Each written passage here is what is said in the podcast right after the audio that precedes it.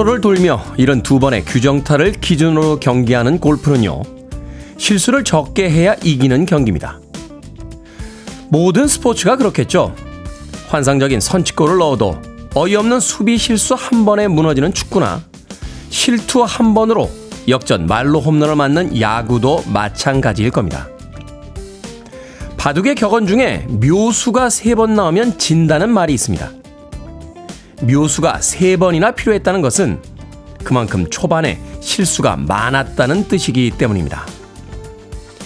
빛나는 아이디어나 끝내주는 생각이 필요 없는 그저 평범한 걸음걸이만으로도 충분할 하루였으면 좋겠습니다. 3월 21일 화요일 김태훈의 프리웨이 시작합니다. 기타 참 잘 치는 아티스트죠. 존 메이어의 No Such Thing 듣고 왔습니다. Billboard kid의 아침 선택, 김태훈의 프리웨이. 저는 클 태 자 쓰는 테디, 김태훈입니다. 최유진님, 안녕하세요, 테디. Good morning입니다. 이희숙님, 안녕하세요. 윤원진님, 출첵입니다. 출근하기 싫은 날, 그래도 일어나야죠. 남윤수님, 안녕하세요, 테디. 오늘 아침은 앞이 뿌옇네요. 마스크 착용해야겠습니다. 라고 하셨습니다. 어제보다는 서울, 영등포 쪽은 미세먼지가 좀 나아졌다라고는 합니다만, 그래도 좋음은 아닙니다. 보통이라고 뜨는군요. 일기예보에는 아침에 나가실 때 대중교통 아, 수단에서 어, 사용하실 때 마스크 의무가 해제가 됐죠. 예, 어제부로 해제가 됐습니다. 어제부로 해제가 됐음에도 불구하고 어, 날씨 보니까 마스크 챙기시는 게 낫지 않나 하는 생각 해보게 됩니다. 자, 6945님, 오랜만에 생방으로 태훈님의 음성으로 하루 시작합니다. 이곳 서귀포는 가랑비가 추적추적 내리고 있습니다. 김태훈의 프리웨이 들으면 오늘도 행복한 하루가 되길 바래봅니다. 라고 하셨고요. 또 K124861747님께서 테디 반가워요. 밤새 무탈하셨습니까? 부산은 흐립니다. 벚꽃은 터지기 시작했어요. 오늘도 잘생긴 테디 방송 들으며 2시간 귀 호강할게요. 라고 하셨습니다. 자, 남쪽에는 아, 비 소식이 좀 있는 것 같습니다. 그럼에도 불구하고 꽃들은 피기 시작했고 또 오늘 하루는 어떤 일들이 펼쳐질까 궁금해집니다. 7시 6분 하고 47초 지나가고 있습니다. 자, 청취자들의 참여 기다립니다. 문자번호 샵 1061, 짧은 문자 50원, 긴 문자 100원, 콩으로는 무료입니다. 유튜브로도 참여하실 수 있습니다. 여러분은 지금 KBS 2라디오 김태훈의 프리웨이 함께하고 계십니다. KBS 2라디오 yeah, 김태훈의 프리웨이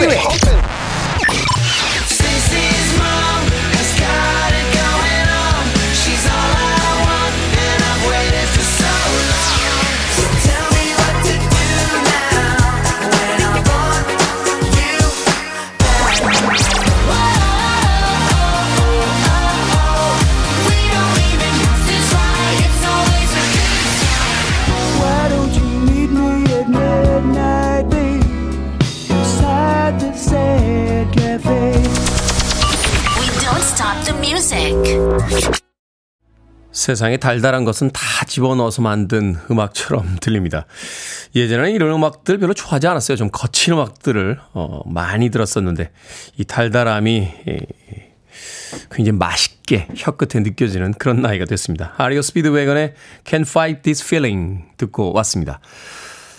자, 5851님, 테디 축하해주세요. 20년 만에 아르바이트를 시작해서 첫 월급을 받았습니다.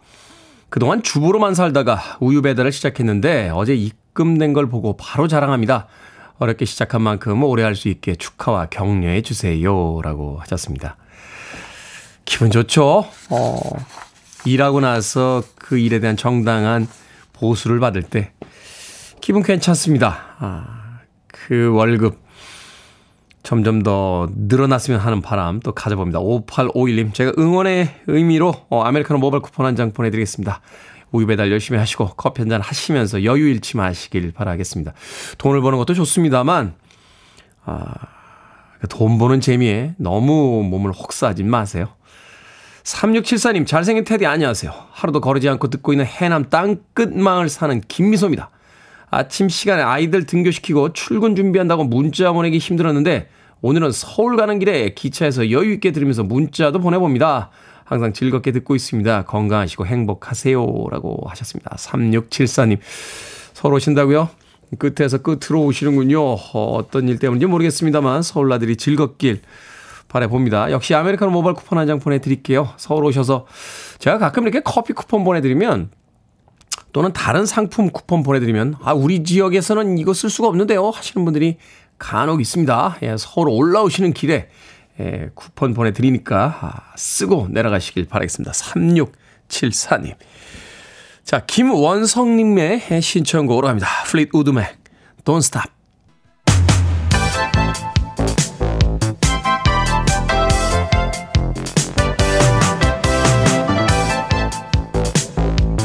남윤수님께서 항상 깔끔한 뉴스 감사합니다. 매일 잘 듣고 있습니다. 라고 보내주셨습니다. 오늘도 깔끔한 뉴스 브리핑 캔디 전희연 시사평론가와 함께합니다. 안녕하세요. 안녕하세요. 전예현입니다.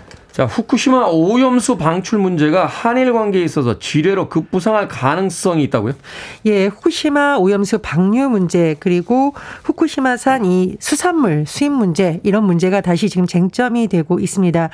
일단 원전 오염수 방류를 일본이 올해 6월 이후쯤 진행할 것으로 알려지고 있는데요. 기시다 총리가 만약에 답방 성격으로 한국을 방문한 시점도 6월 이후가 될 것이라는 분석이 나오고 있는데 이 후쿠시마 오염수 문제나 수산물 문제는 일부 지자체뿐만 아니라 사실은 국내의 국민들에게도 영향을 미칠 가능성이 매우 높은 문제입니다. 그런데 지난 16일 일본 도쿄에서 열린 이 한일 정상회담 성과나 내용을 두고 지금 여러 가지 분석이 나오고 있는데 어, 현지 언론, 일본 언론 보도에 따르면 일본의 초당파 의원 모임인 일한 의원 연맹 측이 윤석열 대통령과 만난 자리에서 후쿠시마 제1 원자력 발전 소 오염수 해양 방류에 대해 이해해 줬으면 한다. 즉 한국이 이해해 줬으면 한다고 전한 것으로 NHK, 산케이 신문 등이 지금 보도를 하고 있고요. 지난 17일 접견 자리에서 스가 전 일본 총리가 후쿠시마 오염수 방류 문제를 언급했고 윤 대통령은 과학적인 분석이 필요하다 이렇게 말했다고 일본 교토통신이 보도한 바 있습니다. 그리고 오늘 아침 한겨레 신문이 단독 보도 성격으로 보도한 내용에 따르면 기시다 총리가 지난 16일 한일 정상회담에서 윤석열 대통령에게 후쿠시마 오염수 방출에 협조해달라고 말한 것으로 확인됐다. 이런 보도가 지금 나오고 있는 상황입니다. 앞서 대통령실에서는 정상회담에서 후쿠시마 오염수 방출이 의제에 올랐는지 여부에 대해서 명확하게 확인을 하지 않았는데요. 예를 들어서 김태호 국가안보실 1차장이 지난 18일 YTN에 출연해서 후쿠시마 오염수 관련 얘기가 오갔냐 이런 질문에 정상회담 대화는 공개할 수 없다라고 말을 했습니다. 다만 이제 KBS 보도 등을 보면 일본 수산물 수입 규제 문제가 논의되는지에 대해서는 역시 대통령실은 정상 간 대화여서 공개할 수 없다라고 했는데 대신 일본 정치인들 접견에서 언급됐다. 국민 안전과 건강을 위협하면 절대 받아들일 수 없다라고 밝혔습니다. 하지만 정부의 이런 태도에 대해서 일부 단체장들이 공개적으로 불만을 나타내고 있는데요. 예를 들면 제주도의 경우에는 이 후쿠시마 오염수 방류로 직접적인 피해가 우려된다라는 분석이 나오고 네. 있는 상황이죠. 오영훈 제주도지사가 20일 뭐라고 밝혔냐?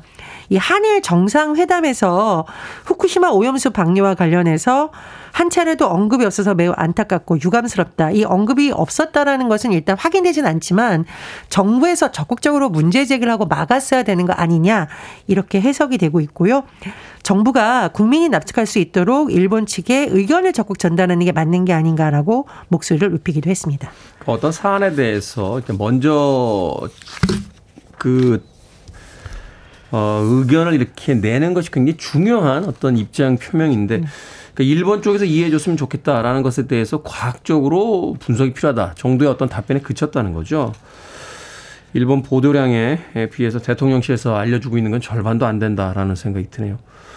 자, 23일에 헌법재판소의 중요한 판단이 나올 예정입니다. 개정된 검찰청법, 형사소송법과 관련된 내용인데 검찰의 직접 수사권 축소법이라고 알려져 있습니다.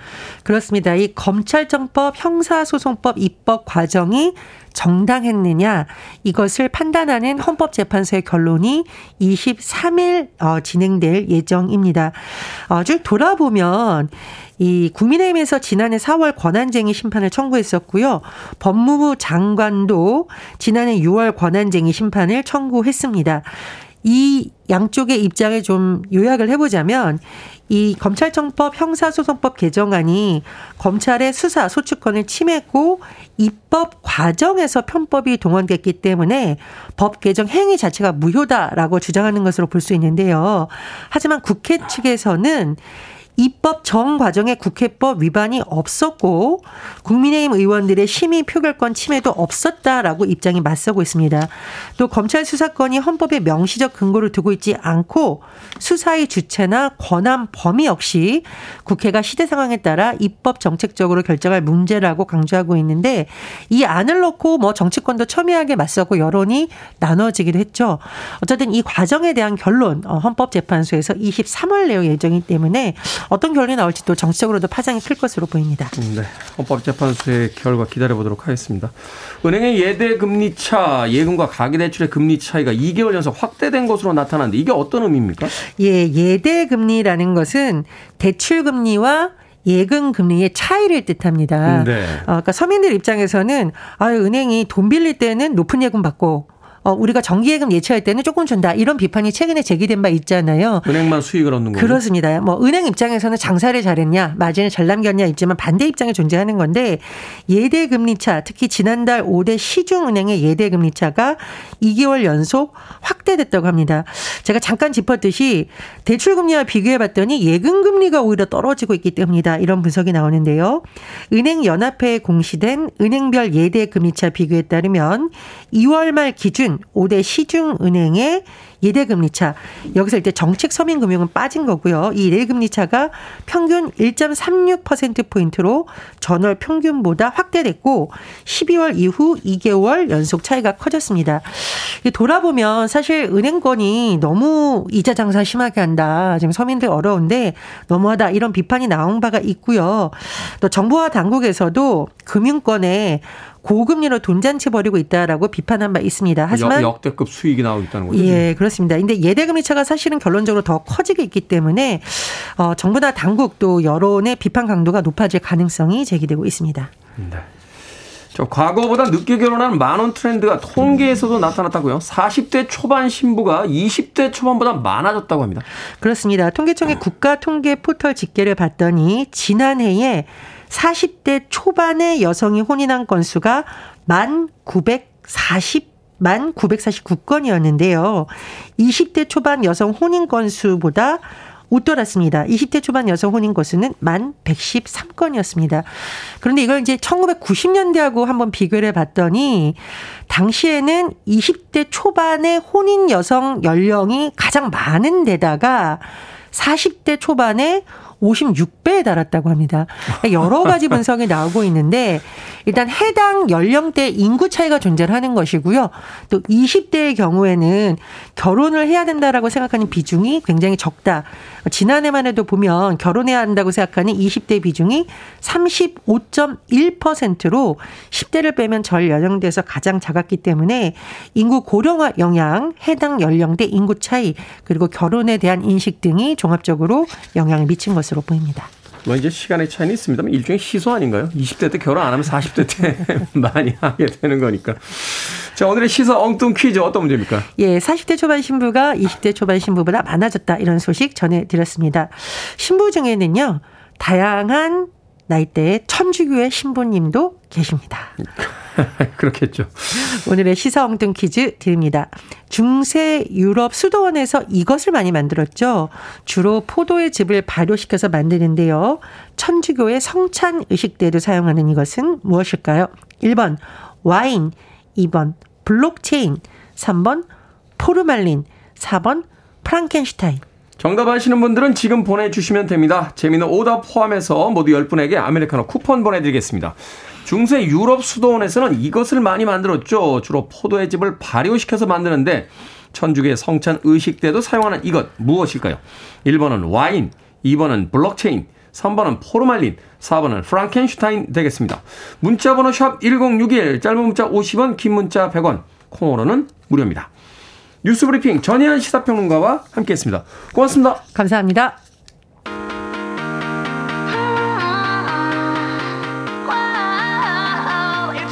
RCT 그리고 칼릴레 젠센이 함께했죠. 굿타임.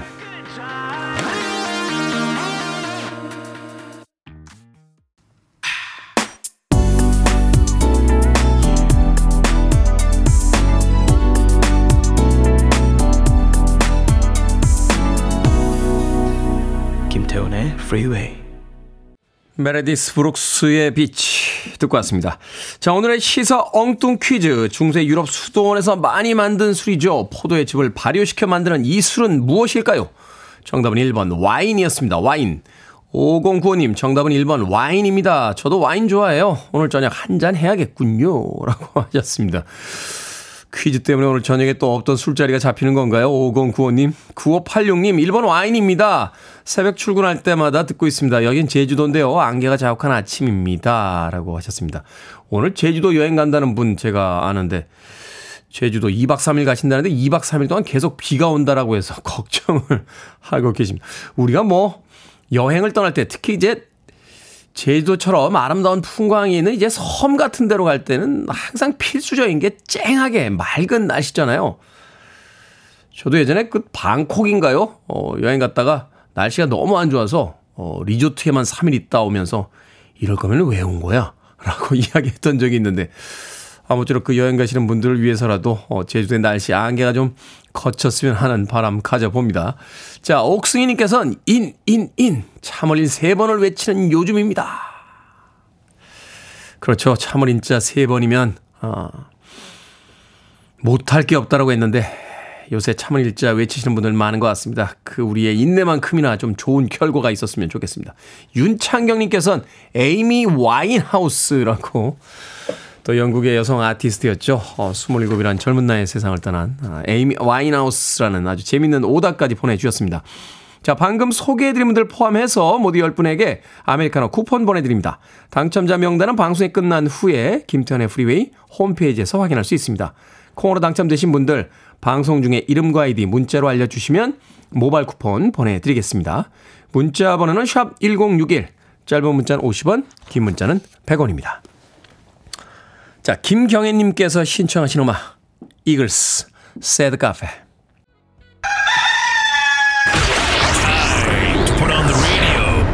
김태훈의 프리웨이 Are you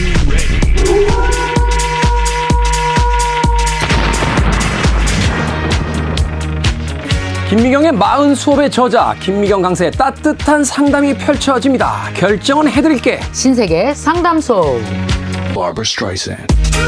서민기님 10년 만에 다니던 직장을 퇴직하게 됐습니다. 기념으로 전국 일주를 할까요? 아니면 해외 여행을 할까요? 추천 해외여행입니다. 이유는 나와 먼 곳, 나와 다른 곳, 뭔가 다른 곳으로 가져야 지난 10년이 보상될 거라고 생각합니다. 돌아오실 때 선물 사오는 거 잊지 마세요. 9885님, 3월 27일에 중요한 시험이 있는데 봄이라 마음이 싱숭 생숭합니다. 간만에 지인들과 점심 먹고 차도 한 잔 마실까요? 아니면 마음을 다 잡고 공부에 매진할까요? 올해 음. 봄은 한 번뿐인데요. 이야, 이거 고민스러운데요. 저는 공부에 매진하는 걸 추천합니다. 이유는 급한 거 풀어야 나머지도 풀 수 있습니다. 그렇군요. 올해 봄에도 점심 먹고 차 드시긴 글렀습니다. 공부하세요. 자, 2049님, 중학교 2학년 아이가 영어 학원 테스트에서 저의 거의 매번 나쁜 점수를 받아와요. 정신 차리라고 무섭게 혼을 한번 낼까요? 아니면 얼굴 보면 화가 나니까 제가 밤늦게 퇴근할까요? 야, 이때 엄마와 아이의 멘탈이 문제인데 일단 엄마 멘탈 먼저 챙기시죠. 밤늦게 퇴근하시는 거 추천드립니다. 아이는 안 바뀝니다. 야단쳐도.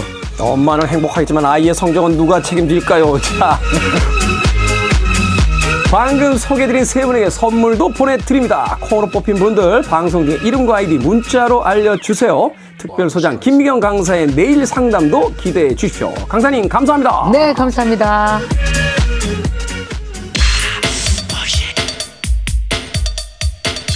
이번 주 특별 소장님의 책이죠. 김미경의 마흔 수업 읽고 싶은 분들 문자로 신청하시면 하루에 두 분씩 추첨해서 드립니다. 문자 번호 샵 1061 짧은 문자 50원 긴 문자 100원입니다. Salt-N-Pepa Push You're listening to one of the best radio stations around. You're listening to 김태훈의 Freeway.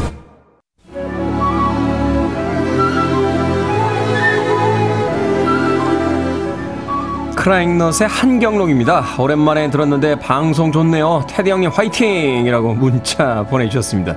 페북 친구죠. 어, 봄이 되면 홍대에서 술 한잔 하기로 했는데 봄이 됐습니다. 오늘 춘분이에요. 1부 끝곡은 조지 벤슨입니다. Breathing. 저는 2부에서 뵙겠습니다.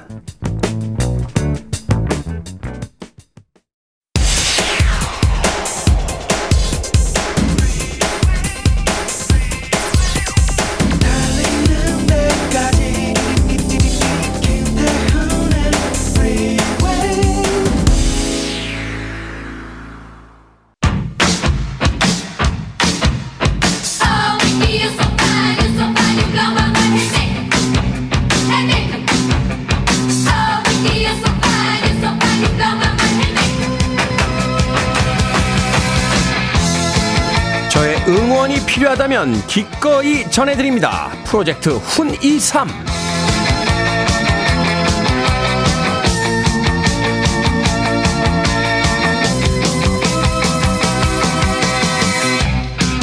박혜진님께서요, 이번 달부터 대학원 공부를 시작했습니다.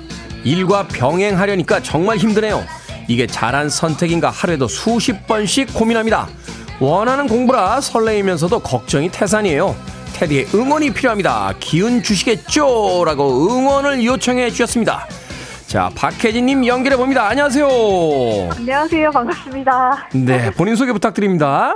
네, 저는 원주시에 살고 있는 30살 박혜진이라고 합니다. 원주에 살고 계신 30살의 박혜진님. 대학원에서 어떤 공부를 시작하신 거예요? 아, 지금 보건행정학을 전공하고 있고요. 보건행정학. 원래는 네네. 네, 처음에는 이제 공부하려고 하다가 취직을 했는데 계속 미련이 남더라고요. 음. 그래서 하게 됐어요. 그렇군요. 보건행정학을 공부하면 어떤 일을 할 수 있는 겁니까?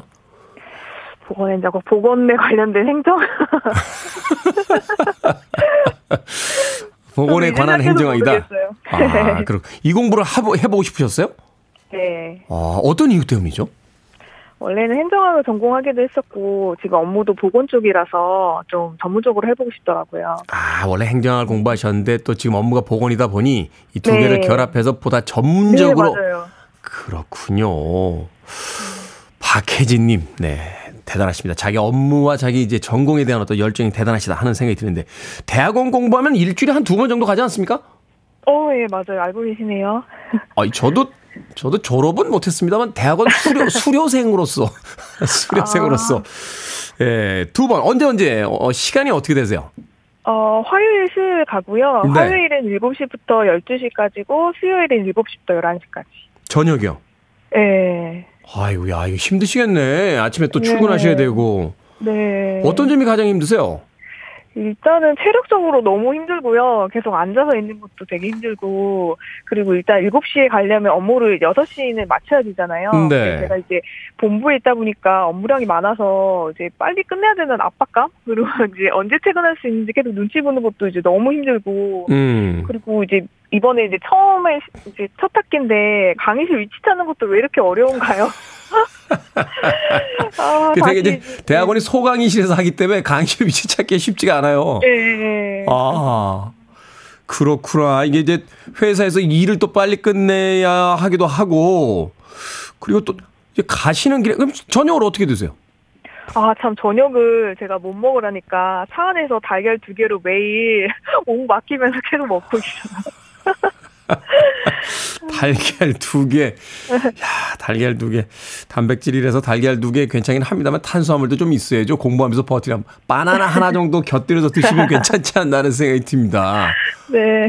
이게 근데 단순하게 수업만 듣는 거로 해결되는 게 아니잖아요. 다녀오시면 이제 과제도 있고, 아, 맞아요, 맞아요. 또 시험도 공부, 저 준비하셔야 되고, 또 저 발표도 해야 되고. 네. 아, 예전에는 제가 학교 다닐 때만 해도 되게 일방적인 이제 수업 듣는 수업이 많았는데 요새는 토론 수업이 참 많더라고요. 음. 토론 준비도 해야 되고 발표도 이제 오늘 이제 수업하는 것도 PPT 준비를 했는데 그것도 만만치 않더라고요. 그렇죠. 네. 저는 문창과 대학원 나왔는데요. 아, 저는 일주일에 하나씩 단편 소설을 썼어요. 아, 결국 쓰러졌어요. 에, 맞아 쉽지 않더라고요 과제가. 제가 그 농담으로 드리는 이야기가 아니라 저는 결국 쓰러졌어요. 부산에 가서 쓰러져가지고 아, 그 1년 쉬고 다시 복학했던 기억이 나요. 어. 체력, 체력 유지가 관건입니다. 일단 홍삼 챙겨 드셔야 되고요. 저녁은 굶으면 안 돼요. 네? 네. 달걀도 네. 좋습니다. 달걀은 이제 단백질 장기적으로 보는 거지만 단기적으로 볼 때는 바나나 하나 정도 드셔야 돼요. 삼각 김밥이나 이게 아. 탄수화물이 있어야 버팁니다. 아, 네, 알겠습니다. 알겠죠? 그리고 네. 조금 즐겁게 다니시려면은 대학원에 대학원 혼자 들으시는 건 아니실 거 아니에요. 어, 혼자 듣고 있, 예, 있긴 한데, 이제 아, 친구를 그래요? 사귀어야겠죠? 아, 그렇죠. 친구분을 좀 사귀시면 대학원 가는 것도 좀 수월해지지 않을까 하는 또 생각이 듭니다. 자, 제가 어떻게 응원해 드리면 될까요? 아, 일단은 제가 평소에 출근길에 항상 듣는데요. 연결돼서 너무 오늘 반갑고, 음. 목소리가 너무 좋으시잖아요. 아, 그래서. 제 목소리요? 아, 네, 어, 너무 팬이에요. 감사합니다. 네. 네, 끝까지 포기하지 않고 힘내주세요 하고 응원해주시면 되게 힘날 것 같아요. 박혜진님, 네, 끝까지 포기하지 말고 힘내십시오. 너무 감사합니다. 결국 시간은 흘러가는 거고 그 시간이 다 흘러간 뒤에는 그 노력이 거두어들인 이제 성취가 남을 겁니다. 그 시간을 생각하시면서 대학원 더군다나 2년이잖아요. 네, 2년 금방 갑니다. 우린 코로나 3년도 견뎠는데. 네, 맞습니다. 아, 힘이 확확 나요. 너무 음, 네. 감사합니다. 방송을 통해서 메시지 꼭 전하고 싶은 분이 있다면. 아, 예, 엄마한테 꼭 전해주고 싶은데요. 네. 네, 지금 타지 생활하는데 엄마가 지금 할머니 오시면서 계세요. 그래서 음, 아 바쁘다 보니까 통화도 길게 못하고 미안한 마음인데 항상 응원해줘서 너무너무 고맙다고 그리고 팀장이 빨리 퇴근해주세요. 퇴근이 팀장님이 방송 듣고 계실지 모르겠습니다만 퇴근 좀 빨리 시켜주세요 우리 박혜진님. 자 아무쪼록 그 새로운 도전이 꼭 좋은 결과를 맺길 어, 바라면서 건강 해치지 않는 게 첫 번째인 거 잊지 마시길 바라겠습니다. 네 감사합니다. 고맙습니다 박혜진님. 네 고맙습니다. 자 제가 10만 원권 백화점 상품권도 보내드릴게요. 영양제라도 사 드세요.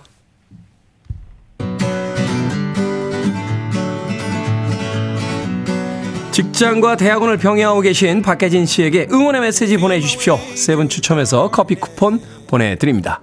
자, 아비치입니다. Wake me up.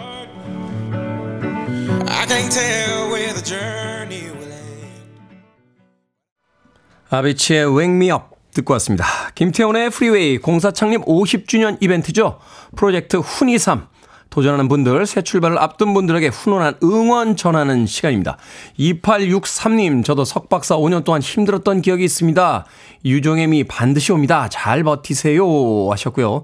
4344님, 저도 직장 다니면서 시험 준비 중이에요. 힘들지만 덕분에 저도 같이 힘을 얻고 출근합니다. 화이팅해요, 모두들. 4534님, 응원합니다. 저는 직장 다니며 야간 대학을 나왔습니다. 돌아오는 차 안에서는 매번 졸아 종점까지 간 적도 여러 번이에요. 50 넘은 지금은 추억이 되고 야간 대학으로 유아 교사하고 있어요. 미래를 위한 고생은 투자입니다. 라고 또 각자의 경험과 함께 응원의 메시지 박혜진님에게 보내주셨습니다. 자, 응원의 메시지 보내주신 이분 세 분에게도 어, 커피 쿠폰 보내드리겠습니다. 프로젝트 훈이삼 새롭게 도전하는 분들, 새 출발을 앞둔 분들, 응원이 필요한 분들 신청해 주시길 바라겠습니다. 전화 연결로 제 응원도 받으시고 10만 원권 백화점 상품권도 보내 드리겠습니다. 문자 번호 샵 1061, 짧은 문자는 50원, 긴 문자는 100원, 홈페이지나 인스타로도 신청하실 수 있습니다.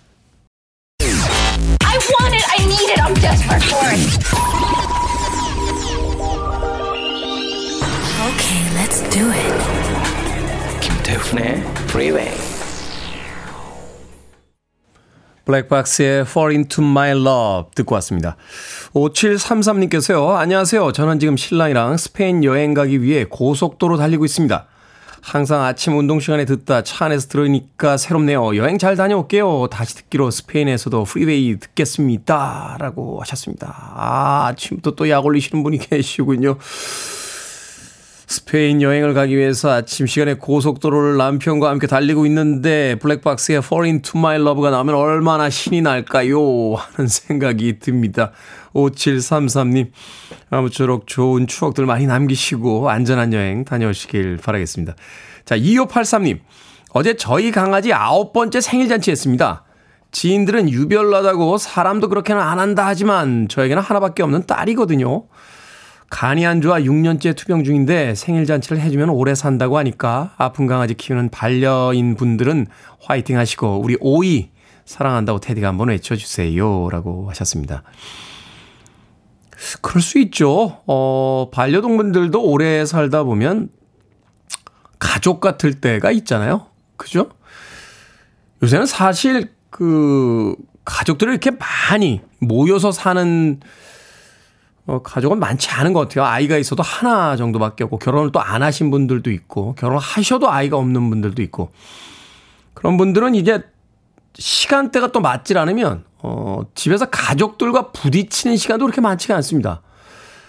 그럴 때 반려동물이 있으면 오히려 반려동물들과 더 시간을 많이 보내는 듯한 음, 그런 느낌이 들 때가 있어요. 아파트 단지 저녁 시간에 보면 이 강아지들이 이렇게 어, 산책시키러 나오신 분들이 많습니다. 근데 진짜 웃긴 건요. 어, 강아지들이 이렇게 서로 마주보고 이렇게 딱 만나잖아요. 그럼 이제 서로 이렇게 막 반갑다고 꼬리 흔들고 이러면 강아지를 데리고 나온 주인들이 말을 시작해요. 근데 자기들 말이 아니라 강아지 말을 합니다. 어디 가는 길이야? 막 그러면 아유 그래 나는 어디 가는 길이야? 막.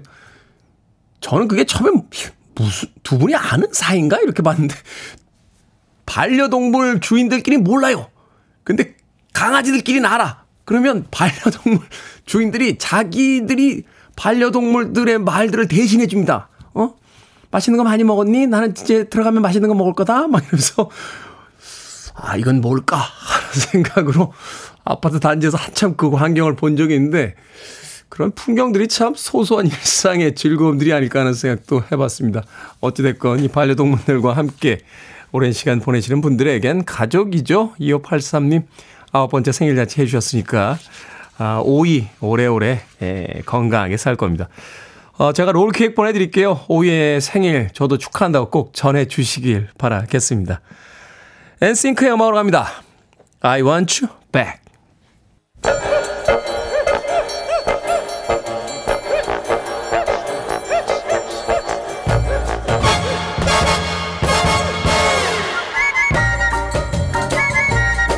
온라인 세상 속 촌철살인 해악과 위트가 돋보이는 댓글들을 골라봤습니다. 댓글로 본 세상.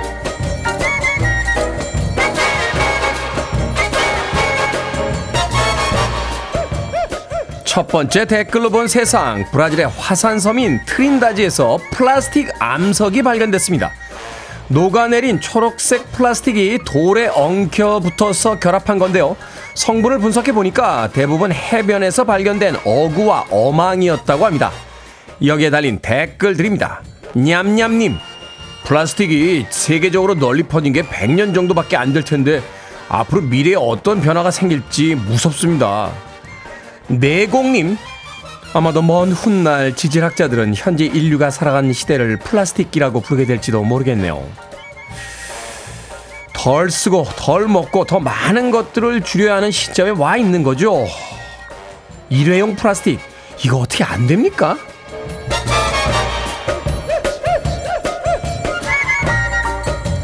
두 번째 댓글로 본 세상 며칠 전 온라인 커뮤니티에 옆집 방귀 소리 때문에 미치겠다 하는 글이 올라왔습니다. 처음 몇 주 동안은 나팔을 부는 줄 알았는데 옆집 남성분의 방귀 소리였다며 너무 스트레스를 받아 세어봤더니 방귀를 하루에 20번은 뀌더라는 겁니다. 돈을 아끼려고 저렴한 원룸을 구한 게 문제 같다며 남은 계약 기간 10개월을 어떻게 버틸지 아니면 새 집을 구해서 나갈지 고민이라고 덧붙였는데요. 여기에 달린 댓글 드립니다. 위크님, 옆집 사람 방귀 소리가 들린다는 건 내 방귀 소리도 옆집에 들린다는 거 아닌가요? 저는 그게 더 소름이 돋습니다. 서른님, 유산균 먹으면 좀 괜찮아질 텐데 문 앞에 유산균 한 통 놓아드려 보세요. 바, 방귀요? 이사 갑시다. 이건 아닌 것 같은데.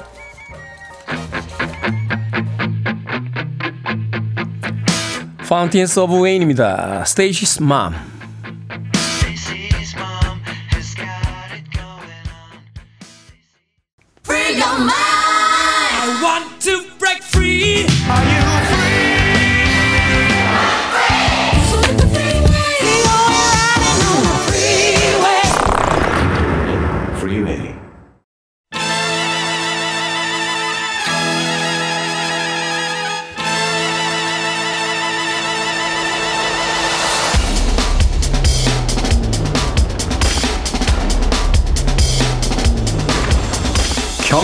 핫 이슈 술술 풀어드립니다. 언더스탠딩의 안승찬 경제 전문 기자와 함께합니다.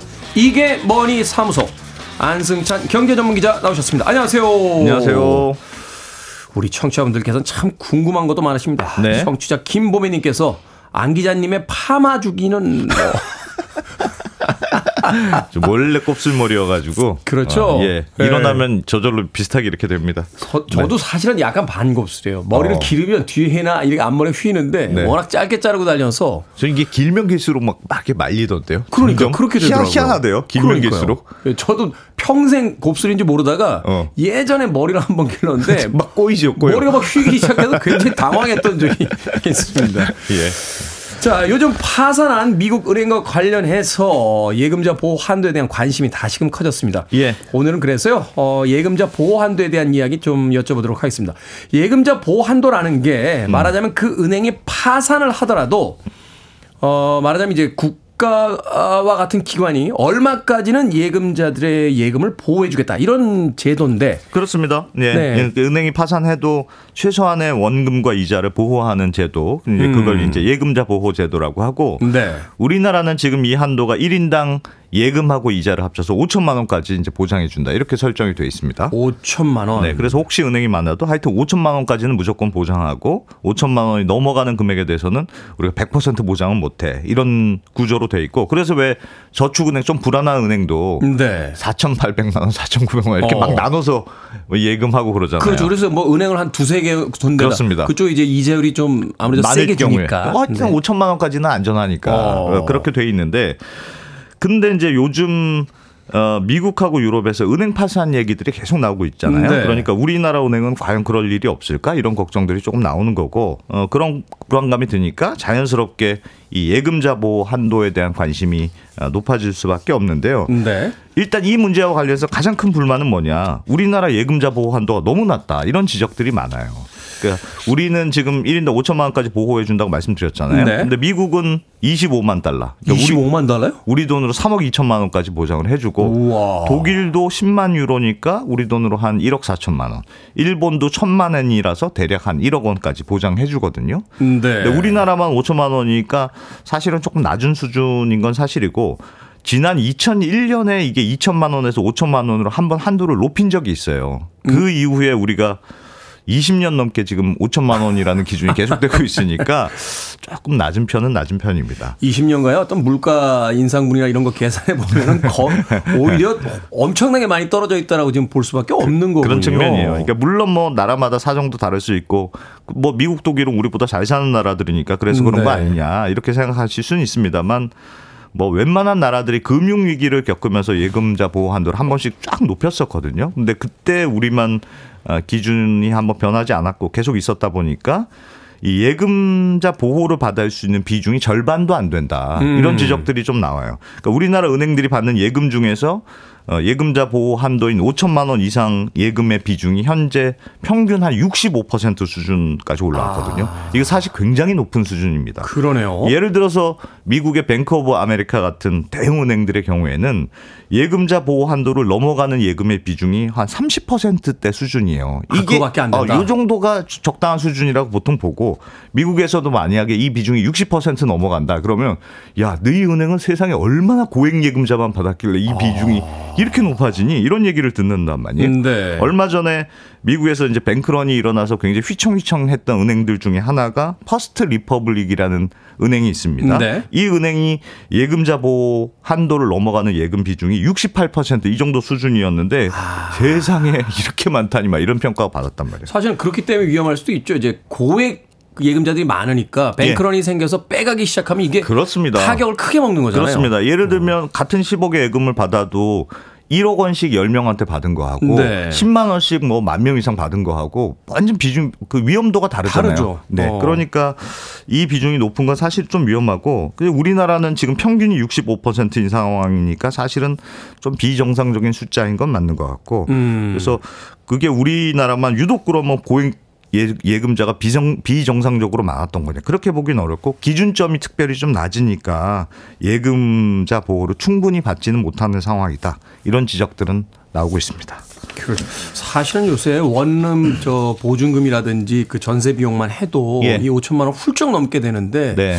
최소한 어떤 사회적 기준치에서는 어느 정도 좀 보장을 해줘야 되는 게 아닌가 하는 생각이 드는데 예. 정부의 입장 은 어떻습니까?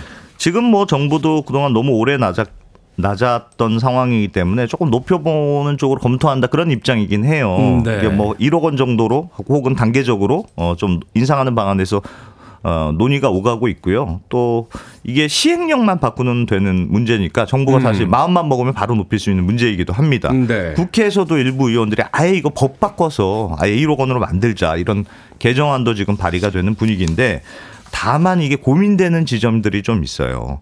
물론 뭐 말씀드린 것처럼 예금자 보호 한도가 높아지면 그만큼 사람들의 예금이 잘 보호가 되는 거니까 네. 마음도 편해지고 뭐 그런 효과는 있겠습니다만 과연 이 비용을 누가 되느냐 이게 고민거리로 남습니다. 이게 무슨 음. 말이냐면 우리나라도 그렇고 다른 나라도 그렇습니다만 이 예금보험공사라는 공기업에서 보통 이 은행이 파산하면 예금을 보호한다 이런 역할을 맡거든요. 그러니까 보증보험을 해주는 거죠. 그렇습니다. 어. 근데 이 예금보험공사는 사실 은행들이 내는 보험료로 운영이 됩니다.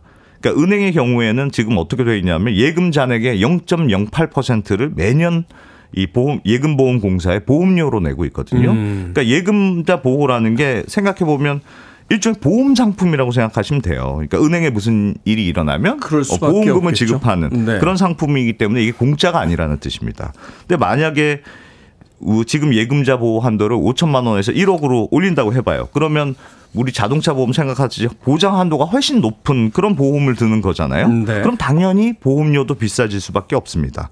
그러면 은행이 내는 보험료도 올라갈 수밖에 없는데 은행은 그럼 그 보험료를 자기 주머니에서 내주느냐? 그럴 리가 없잖아요. 그러니까 국민들한테 돌려주는 이자를 음. 그만큼 조금씩 조금씩 깎게 돼 있어요. 네. 그러니까 결국 예금자 보호 한도를 높인다는 건 은행들의 보험료가 올라가는 뜻이고 이 보험료는 사실상 국민들이 십시일반 어, 내고 있는 거다. 이렇게 예, 이해하시면 되는데 근데 은행의 보험료는 생각해 보시면 돈 많은 사람이라든가 돈 없는 사람이라든가 누구나 골고루 부담할 수밖에 없거든요. 음. 그렇죠. 근데 예금자 보호 한도가 높아지는 데 따른 그 이익은 5천만 원 이상 예금한 사람.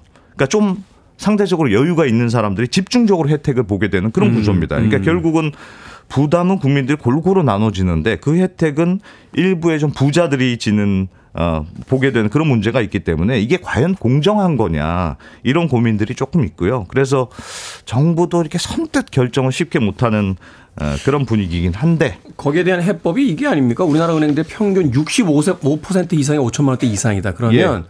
과반수 이상이 부담을 할 수밖에 없는 거잖아요. 1억이 예, 올라가게 그렇습니다. 되면. 네. 그렇죠?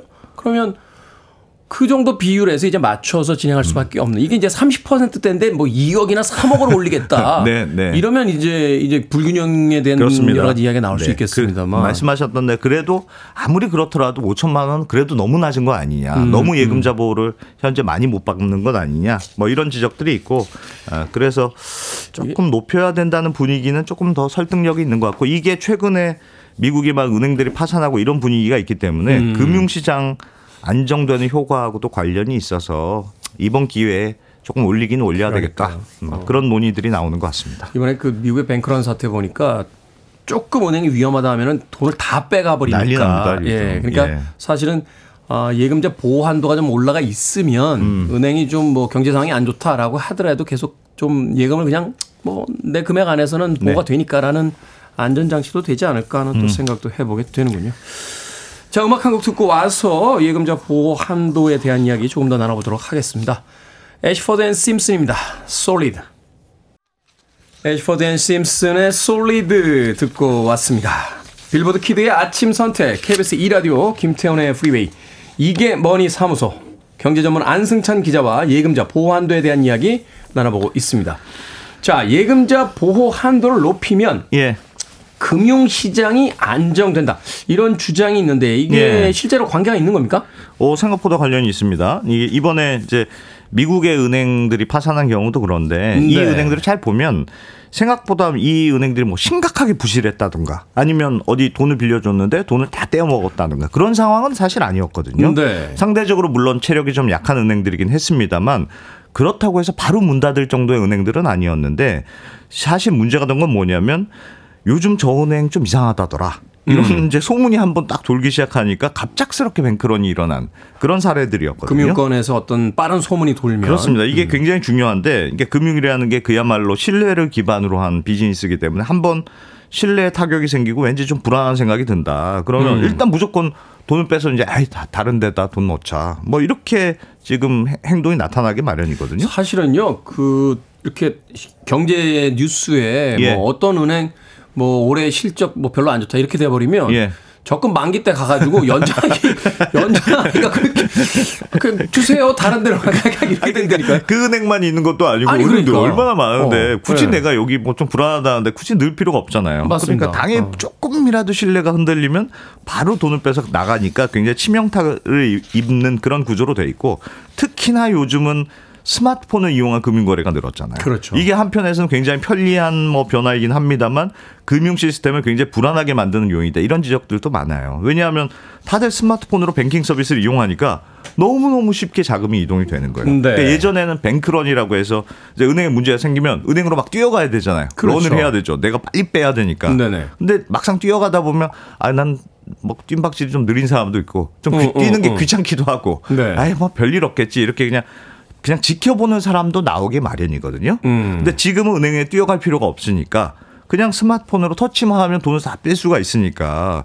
요즘은 뱅크런이라고 안 하고 터치런이라는 말도 등장했을 정도로 말이네요. 그만큼 자금 이동이 쉬워진 환경이 됐습니다. 그러니까 약간만 이상한 소문이 났다. 그래서 뭐 트위터나 카톡 같은 데서 삽시간에 정보가 딱 퍼지면 그걸로 바로 돈을 다 빼버리는 어, 그런 런 현상이 상황이 되- 되는 거라서 이게 은행들 입장에서 매우 매우 불리한 구조죠. 그러니까 예금을 은행들이 그렇지 않습니까? 예금을 받았다가 다 은행에 가지고 있는 게 아니고 일부만 어, 가지고 있고 나머지 돈들은 이런저런 대출로 막 돌리잖아요. 바깥에 나가 있죠. 그게 뭐 10%인가요? 몇 퍼센트만 이제 은행에다 그렇습니다. 가지고 있고 나머지는 다 돌릴 수 있으니까. 그런데 이제 한꺼번에 내 돈 돌려달라고 찾아오기 시작하면 멀쩡한 은행도 사실은 흔들릴 수밖에 없거든요. 현금을 그래서 보유한 게 없으니까. 뱅크런이 그래서 매우 무서운 건데 요즘 미국에서도 이 지방은행 위기가 계속 불거지는 이유가 이게 한 번, 한두 번 은행이 파산을 하기 시작하니까 지방은행에 돈을 넣어놨던 사람들이 돈을 계속 빼는 거예요. 음. 근데 미국에서는 지방은행의 그 대출 비중이 전체 대출의 한 50% 정도 될 정도로 굉장히 네. 비중이 큽니다. 근데 왠지 지방은행은 좀 자꾸 불안한 것 같아. 이런 생각이 드니까 그 돈을 빼다가 큰 대형은행으로 자꾸 넣거든요. 그러니까 지방은행은 멀쩡한데 계속 힘들어지고 제2금융권의 어떤 한 은행이 파산했다 이러면 다른 제2금융권 은행들이 멀쩡함에도 불구하고 그렇죠. 불안한 어, 불안한데 하면서 어. 이자율 조금 손해 보더라도 제1금융권으로 가해서 그렇습니다. 그런 이동들이 이루어진다. 그렇습니다. 그러니까 소문이 조금만 나면 그야말로 썰물 빠지듯이 자금이 빠질 수 있기 때문에 뭐 손쓸 겨를이 없이 직격탄을 맞게 되는 그런 주- 구조들이 자꾸 나오니까요. 근데 만약에 이런 상황에서 예금자 보호를 한도를 좀 높였다. 네. 그러면 이게 굉장한 완충 역할을 할 수 있죠. 예를 들어서 우리나라가 예금자 보호 한도를 1억 원으로 높였다고 해봐요. 그러면 네. 그 한도 내에서는 어쨌든 내 돈은 은행이 망하더라도 아무 문제가 없는 거지 않습니까? 그렇죠. 그러니까 아이, 좀 불안하다고 하더라도 별일 없겠지. 어쨌든 음, 나는 1억도 안 되는데 뭐 음, 음. 하면서 좀 안심할 수가 있잖아요. 그러면 네. 굳이 급하게 돈을 인출하지 않아도 되는 거고 그러면 특정 은행의 자금 유출을 굉장히 막아줄 수 있는 그런 음. 시스템이 일종의 되는 거죠.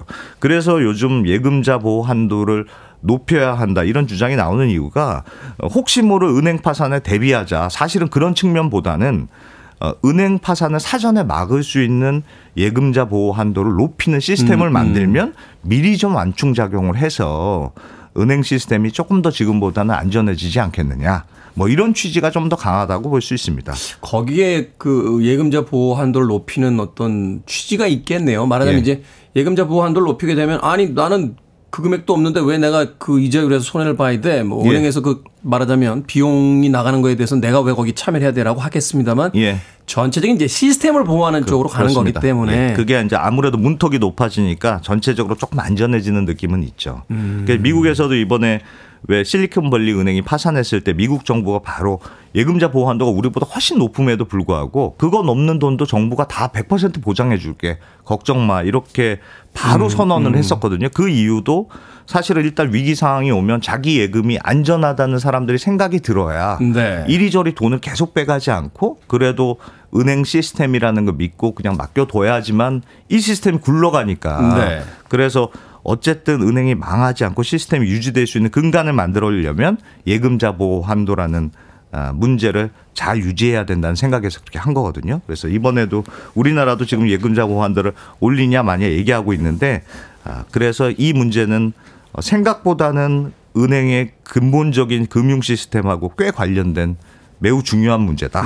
어, 요렇게 한번 생각해 보시면 어떨까 싶습니다. 네. 예금 한도를 올릴지는 좀더 이제 지켜봐야 되겠습니다만 예. 마지막 질문을 좀 드려볼게요. 그러니까 예금자 보호 한도가 적용되는 지금 5천만 원 수준이긴 합니다만 예. 적용되는 은행이 그러니까 어디서 어디까지입니까? 우리가 소위 얘기하는 이제 저축은행까지도 다 들어가는 겁니까? 그럼요. 어, 우체 우체국은 어떻습니까? 우체국은 정부가 보유하고 있는 거라서 정부 법에 정부가 우체국 예금은 전액 보장한다 이렇게 법으로 돼 있어요. 그래서 우체국은 별도로 5천만 원이 아니라 전액 보장한다. 전액 보장한다고 그건 법으로 별도로 돼 있어서 우체국 예금은 전액 보장 구조로 돼 있습니다. 인터넷 은행은 어떻습니까? 이것도 은행으로 들어갑니까? 말하자면 그럼요. 카카오나 토스도 아, 그럼요. 그것도 다 5천만 원까지 5천만 현재는 원까지는 예, 예금자 보호 한도를 다 받을 수 있죠. 네. 된다. 왜냐하면 이제 최근에는 이 인터넷 뱅크 쪽에 예. 예, 사실은 젊은 친구들이 이제 소액이긴 합니다만 그래도 그분들에게는 굉장히 큰 돈인 그런 네, 돈들이 그- 들어가 있기 때문에 이게 사실은 또 맞습니다. 음. 어떻게 보장이 되는지 좀 알아야 되니까. 예. 보장을 받고 싶네요. 자, 이게 머니 사무소. 오늘은 예금자 보호 한도에 대해서 지금까지 Understanding 안승찬 경제 전문 기자와 이야기 나눠봤습니다. 고맙습니다. 고맙습니다.